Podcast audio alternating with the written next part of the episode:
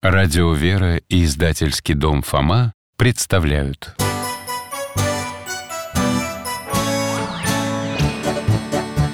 Вопросов не детских скопилось очень много У Верочки и у Фомы.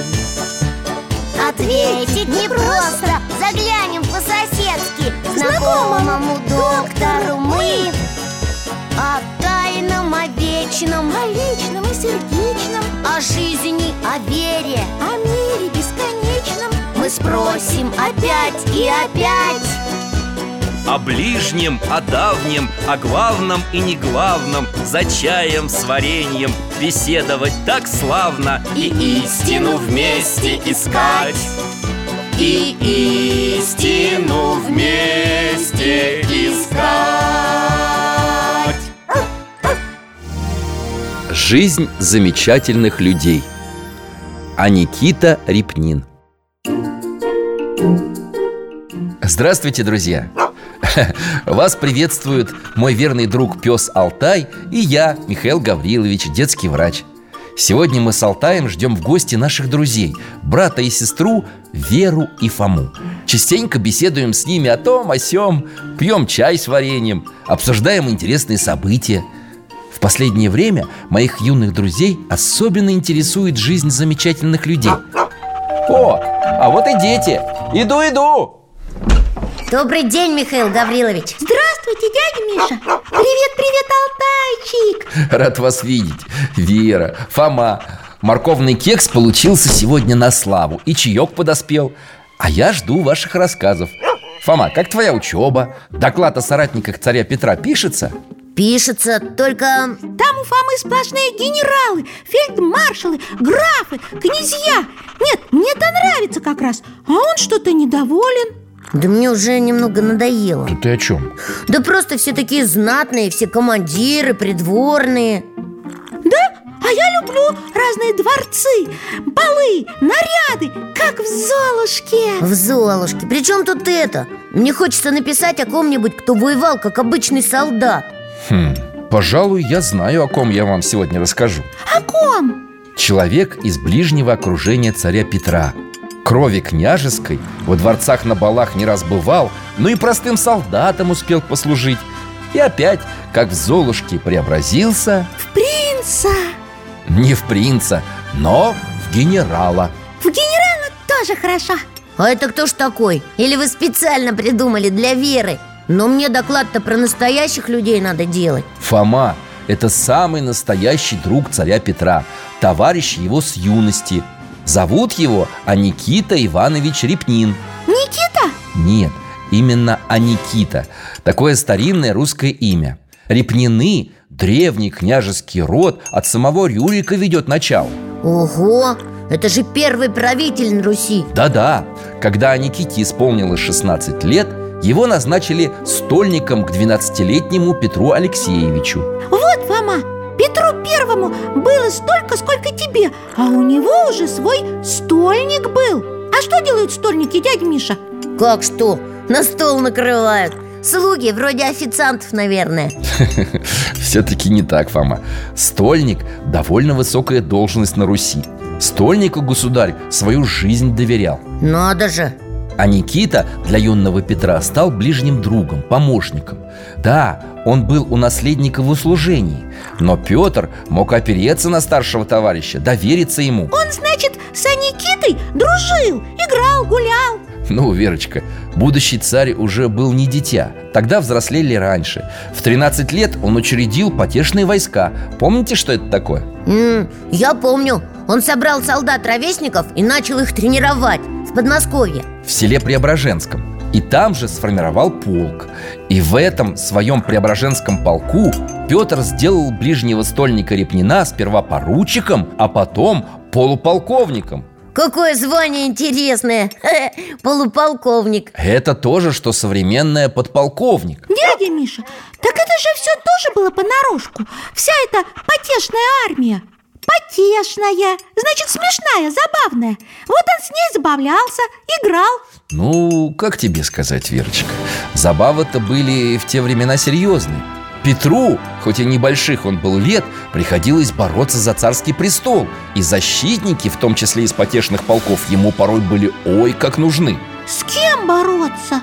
Ну, Например, со своей старшей сводной сестрой Софьей Она сама хотела стать царицей И в 1689 году затеяла заговор против брата Подняла на бунт стрельцов Стрельцы – это войско? Да, сила грозная, вооруженная Алта, ты хочешь нас перенести в те времена? В какие? В начало августа 1689 года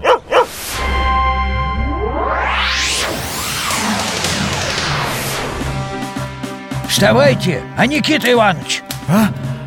Что случилось? Ночь на дворе, что ты? Беда, тревога Толком говори, где Петр Алексеевич? Нету его, бежал из Кремля Как так бежал? Куда? Говорят, в Троицкий монастырь Стрельцы за ружья взялись Им сказали, из Преображенского потешные на Москву идут А царевича-то предупредили. Так он в одной рубахе из Кремля выбежал. Всю ночь в обитель скакал, там укрылся. Ах ты, царица небесная! Не как Софья переворот во дворце задумала А матушка Петра Алексеевича. Наталья Кирилловна что? Не могу знать. Ее предупредить надобно. Пошли к ней людей Пусть тоже в Троицу поторопятся, пока беды не вышло. Стрельцы еще и в полку Лаврентия Сухарева за Петра Алексеевича стоят. Их бы поднять Всем в Троицкий выдвигаться Петра Алексеевича спасать. Софья Алексеевна взяла сердито на него. Упаси бог, зарубит стрельцы законного царя. Мне, слышь, коня готовь. Сам туда поскочу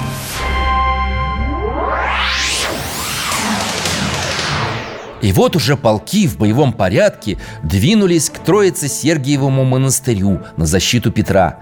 А Репнин прибыл туда одним из первых. Как верный друг! И спас царя, да? Репнин был с ним рядом в самый опасный момент. Тогда обошлось, бунт был подавлен. Но спустя 9 лет стрельцы опять сбунтовались. Снова царевна Софья? Угадал Отстраненная от престола, Софья уже была в заточении в Новодевичьем монастыре Но не оставляла мыслей захватить московский трон. Петр в то время был за границей. Стрелецкие полки двинулись к Москве. Она воспользовалась, значит. Пока брата нет, можно и власть захватить. Но преданные царю полки Преображенский, Семеновский, Лефортовский, Бутырский и дворянская конница вышли против бунтовщиков А Репнин? Он опередил стрельцов и 17 июня 1698 года занял Новый Иерусалимский монастырь, приведя туда 700 преображенцев. Потом подоспели остальные войска. У монастыря произошел жестокий бой. Бунт вновь был подавлен. А если бы не был? То и не было бы у нас царя Петра Первого Как знать? Знаешь, Фома, как говорят в таких случаях? А, история не любит сослагательного наклонения? Да, папа тоже говорил мне Это значит, как случилось, так уже и случилось Дядя Миша, ну рассказывайте дальше про Репнина Рассказываю. Петр, конечно, услуги своего товарища не забыл. Произвел а Никиту Ивановича сначала в генерал-лейтенанты, а во время азовских походов 1695-1696 годов генерал-майоры. Репнину еще не было и 30 лет. Совсем молодой, а уже генерал А что это за азовские походы? Это когда Петр с турками воевал Да, наши войска сражались возле крепости Азов, которая стояла в устье реки Дона и была ключом для прохода в Азовское и Черное моря. А Репнин был помощником генерала Головина, при корпусе которого находился и царь.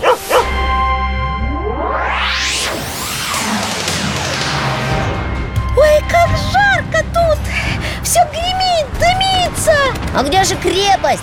Здесь только башни какие-то Одна на одном берегу Дона, другая на другом Мы сейчас в нескольких километрах от Азова. Турки выстроили две каменные каланчи и натянули между ними три толстые металлические цепи, чтобы преградить кораблям путь по Дону крепости Азов. А как же турецкие корабли через эти цепи проходили? Для пропуска собственных судов турки опускали цепи на дно реки. Для дополнительной защиты они еще вбили в дно ряды заостренных кольев. Пушки, что ли? Да, неприятелю удобно было вести с высоты огонь по нашим кораблям. Именно поэтому русским войскам так важно было взять эти башни. Смотрите, к башне движется наш отряд А позади их стрельцы прикрывают, палят из ружей. 200 солдат отправились на штурм. Руководил отрядом генерал-адъютант Аникита Репнин Они порох под ворота башни подкладывают Ух, сейчас рванет Нет, что-то у них не получается Но солдаты другим путем пытаются пробраться Расширяют больницу ломами и молотами Ай, турки на них! Там бой! Прямо у башни! Ну давайте, вперед! Ха-ха, наши побеждают! Ура! Русские солдаты! Смотрите, смотрите, они уже наверху Турецкие пушки поворачивают прямо на вторую башню Ха, так вам и надо Наши молодцы! С одной башни стреляют и другую разрушают! А турки-то там перепугались! Бегут из второй башни, как тараканы. Все, победа! Обе башни наши Речной путь крепости свободен Трофеями Репнина стали 32 пушки. Было захвачено много пленных. И крепость Азов. К сожалению, Фома, саму крепость тогда взять не удалось. Захват башен оказался наибольшим успехом русского войска в том, в первом походе. Ну, как же так?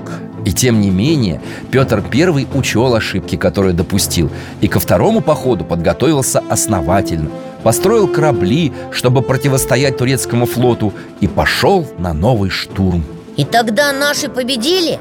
Да, захватили крепость Азов А Репнин там тоже был? Во втором походе? Был, командовал фрегатом в составе отряда адмирала Лефорта Здорово, настоящий герой Алтай, давай-ка нас домой возвращай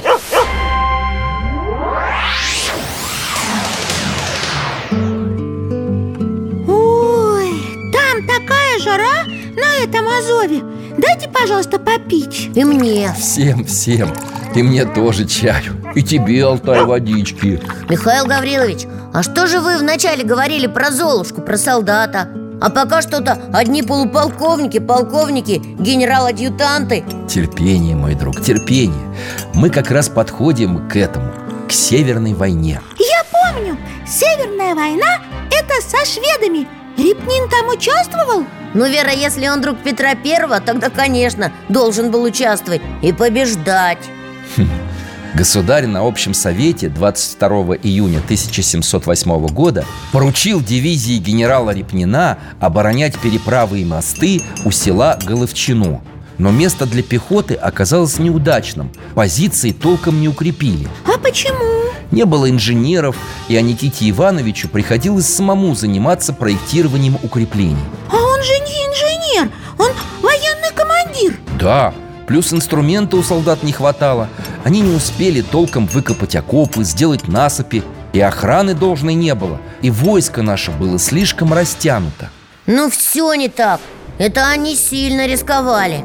Вечером Репнин вернулся с военного совета А утром шведы скрытно двинулись к переправе. Репнин выставил орудия, но шведская артиллерия оказалась сильнее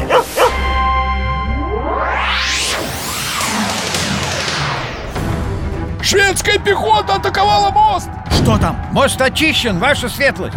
Частично пришлось его уничтожить. Гренадеры отходят, задерживая огнем противника. Шведы наводят понтонный мост. Не прикажете ли поддержать гренадеров силами других частей дивизии? Нет, мы потеряем много солдат. Ваша светлость, гренадеры наши сломлены.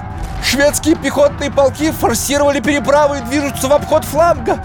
Могут окружить, а Никита Иванович Отступаем. Но как же, ваша светлость? Выполнять приказ. Поддержки нам ждать неоткуда. Я хочу сохранить дивизию. Копорский и Тобольские полки Ввести кратчайшим путем к Василькам К болоту.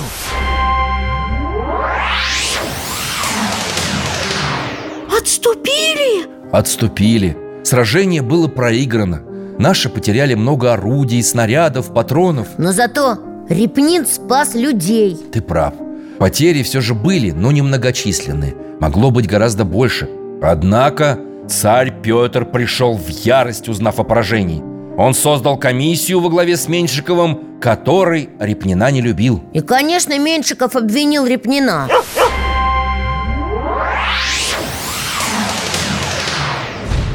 Признать Аникиту Репнина виновным в том, что, имея доподлинное известие о предстоящей атаке, он не принял мер охранения и не отдал диспозиции, в том, что не проявил достаточной стойкости и преждевременно отошел в тесное неудобное болото, где весьма непорядочно бой учинил и отступил, не указав именно место и, наконец, не дал Обвиняют, что знал об атаке шведов, но не отступлении. подготовился Рано отступил и не доложил вовремя о своем отступлении Ну, прямо во всем виноват И что же, ему какой-нибудь выговор сделали? Штраф, может В быть совокупности преступных просчетов и ошибок господин генерал Репнин достоин быть жизни лишен. Что? Как жизни лишен? Но не могут же они его казнить. Вы дальше слушайте. Однако, учитывая, что он уступление не из робости принял, то ж его погрешение не из злости, но из недознания происходит, а также то, что подобное произошло с Репниным впервые, смертное наказание заменить разжалованием солдаты и взыскать с Репнина стоимость потерянных при головчине пушек, рогаток и других предметов всего на сумму до трех тысяч рублей. Решили все-таки учесть, что Репнин без злого умысла действовал И впервые так ошибся Поэтому смертную казнь заменили разжалованием в солдаты и денежным штрафом Ну это другое дело. Так вот про что вы вначале говорили. Из генералов в солдаты Как из принцессы в Золушку. А Золушка, между прочим, в принцессу превратилась. Но это Вера сказка Главное, что не казнили. А Репнин бы взял и вообще из армии ушел. Так же можно было? Можно, да. Князь был человек состоятельный И даже после уплаты штрафа мог поселиться в своем имении и жить обеспеченно. И о солдатской шинели не вспоминать Но он не стал отпрашиваться из армии. Почему? Посчитал это дезертирством, бегством от службы. Неужели так солдатам и служил? Ну, не очень долго. В сентябре 1708 года в сражении под деревней Лесной Репнину доверили командовать Драгунским полком. Он стоял с ружьем в рядах воинов и видел, что шведов больше, чем наших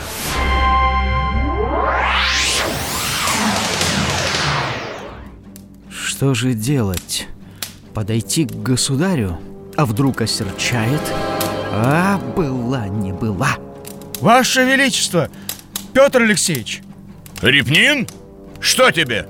Неприятель превосходит нас силой Осмелюсь просить Дай свое грозное повеление Пусть казаки и калмыки, которые за нашей регулярной пехотой находятся Останавливают всех, кто подастся назад Товарищ, я от тебя первого слышу такой совет.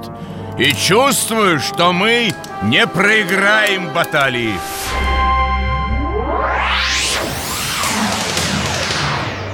Не проиграли? Нет, нашими войсками предводительствовали Меньшиков, Брюс и князь Голицын. Отчаянная битва продолжалась больше шести часов И победа была сокрушительная Но Репнин-то был обычным солдатом в этом сражении. Да, а главным героем стал князь Михаил Михайлович Голицын Прежде противник Репнина в спорах перед царем. Голицын у лесной и командовал как надо И сам сражался как лев. Надо было его наградить!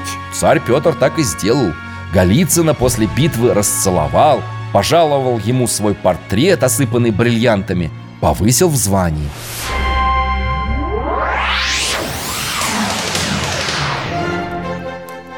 Отличился, друг сердечный, Михаил Михайлович Порадовал своего государя Проси, брат, чего хочешь? Расти, Репнина. Как? Разве ты не знаешь, что он смертельный враг тебе? Знаю, государь, и прошу, но знаю и то, что Репнин сведущ в ратном деле, чтит Бога, любит Отечество, предан тебе. И что значит вражда личная между нами, когда Отечество, ты, государь, нуждаетесь полезными людьми? Ну, значит, так тому и быть.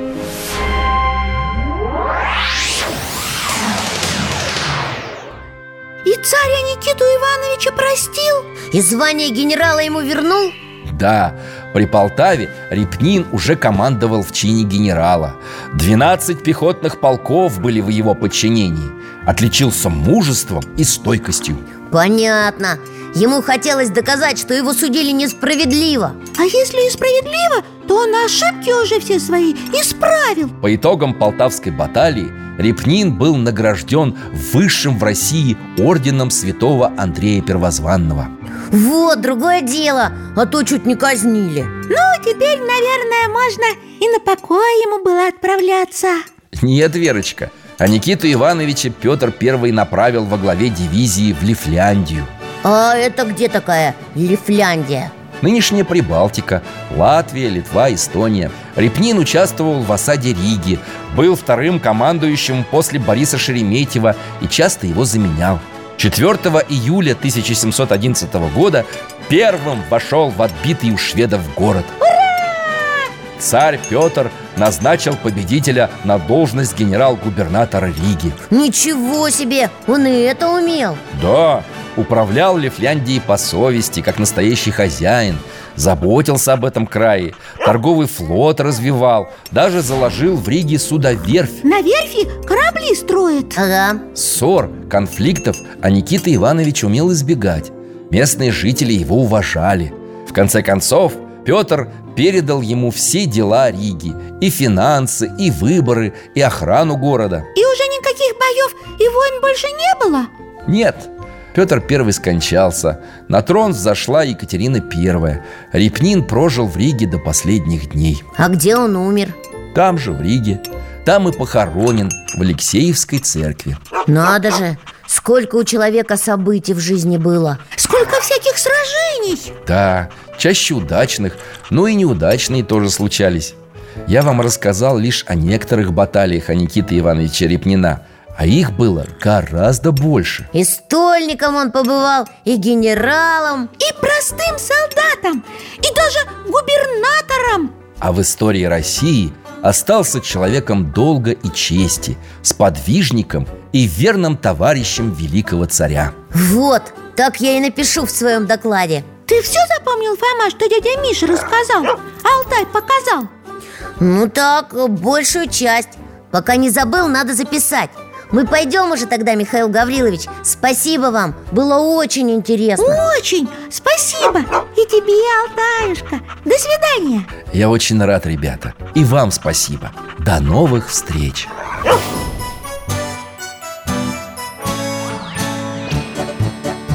В гостях засиделись, конца вопросам нету. Прощаемся, Вера, Фома Порою вопросы важнее, чем ответы. Пусть жизнь нам ответит сама. О дальнем, о вечном О личном и сердечном. О жизни, о вере О мире бесконечном. Мы будем беседовать вновь. С Алтаем слетаем, мы дальше, глубже, выше. И снова услышим рассказы дяди Миши А ты нам вопросы готовь А ты нам вопросы готовь